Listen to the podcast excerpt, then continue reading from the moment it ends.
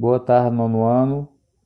Hoje nós faremos uma breve revisão, tendo em vista que, na próxima semana, haverá avaliação bimestral.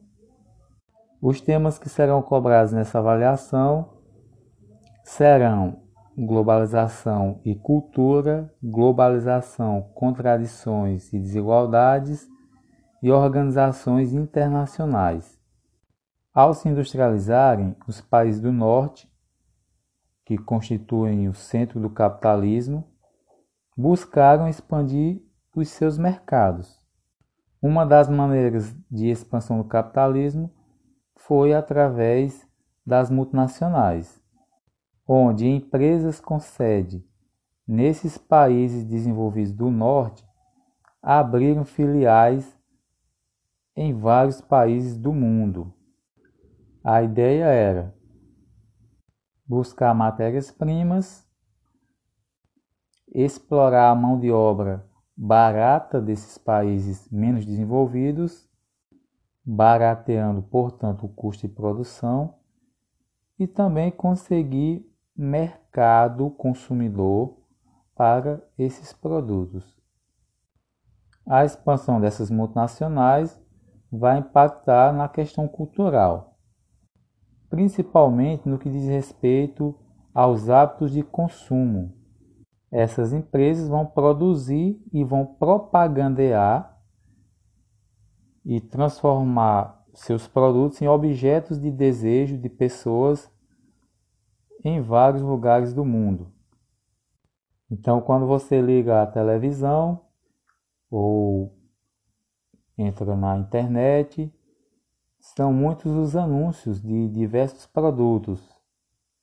Muitos desses produtos vendidos e consumidos globalmente. É o celular da Samsung, da Apple, o carro da Toyota, da Volkswagen, o lanche do McDonald's, o tênis da Puma, da Nike, da Adidas, entre outros. Para nos seduzir, essas empresas criam peças publicitárias, onde são veiculadas em várias formas de mídia. Geralmente contratam celebridades do esporte, é, do cinema, da música, para fazer propaganda desses produtos.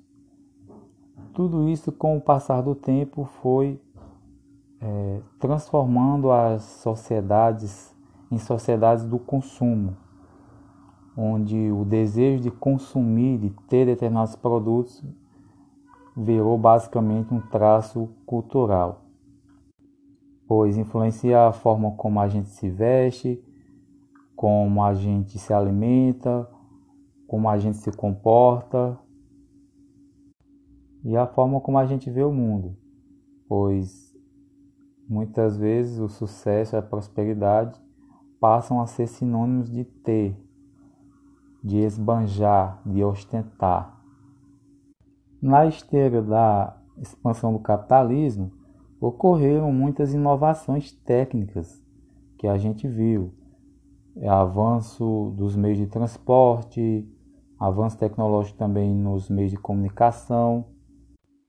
E isso aumentou o fluxo de pessoas e informações mundo afora e com isso o contato, a interação entre diferentes povos, entre diferentes culturas. Porém, é preciso dizer que nesse processo, embora ocorra trocas culturais, a cultura que se impõe, que se afirma, é basicamente a cultura vinda dos centros do capitalismo, dos países mais desenvolvidos. Basta para isso analisar quais são os filmes mais vistos no mundo, quais são as músicas mais tocadas, é, quais são as competições esportivas com mais fãs, além da questão do idioma, né? quantas expressões a gente utiliza em inglês, são muitas.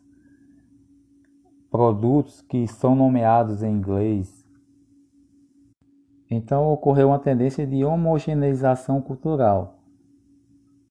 isto é, pessoas de diferentes lugares passando a ter gostos culturais, interesses e hábitos semelhantes. Mas é óbvio que há quem resista, há povos, há países que procuram preservar os seus traços de cultura local. E também alguns que não são muito tolerantes à entrada de hábitos globais, hábitos novos. A gente estudou também que a globalização é um fenômeno muito contraditório pois ao mesmo tempo que promoveu muita inovação, oferta de novos serviços, de novos produtos, alargamento de determinados conhecimentos, acentuou também as desigualdades, tendo em vista que o desenvolvimento, a riqueza ficaram muito concentradas em algumas regiões do globo. Já os países, as economias mais periféricas do capitalismo, principalmente mais localizados ao sul, não tiveram o mesmo desenvolvimento socioeconômico e convivem com muitos problemas internos, concentração de renda, desemprego, fome, déficit tecnológico. Então, com isso podemos concluir que o fenômeno da globalização capitalista neoliberal não chega a ser inclusivo, pois as condições de ter não são iguais para todos. Uns prosperam, outros ficam para trás. Para encerrar, vamos falar sobre as organizações internacionais, tema da última aula. Problemático como o mundo é, com crises e tensões cíclicas que resultara outrora em guerras, em conflitos bélicos de grande escala, ocorreu, portanto, a necessidade de criação de organismos de alcance internacional que conseguisse atenuar alguns dos nossos problemas. Então vocês estudaram que as organizações internacionais, na verdade, se dividem em dois tipos: as não governamentais, chamadas de ONGs, que não possuem fins lucrativos,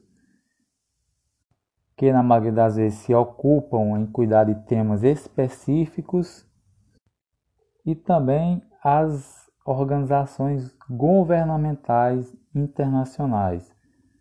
A principal delas, a Organização das Nações Unidas que por sua vez possui diversos braços chamados de agências da ONU. A OMS, que cuida das questões da saúde, a Unesco, das questões da educação e cultura, da FAO, que cuida de questões de segurança alimentar, Banco Mundial e FMI, que cuidam de questões de financiamento, Unicef, que cuida de questões relacionadas à educação, infância, Inuma da questão ambiental, enfim. De forma geral, é isso. Essas organizações internacionais, sejam as governamentais, sejam as não governamentais, elas se caracterizam por ter um alcance global, um alcance internacional e as suas atuações, cada uma na sua esfera, cada uma do seu modo, cada uma com suas missões, se voltam para resoluções de conflitos e de problemas do nosso mundo. Leiam atenciosamente, estudem para avaliação e boa sorte.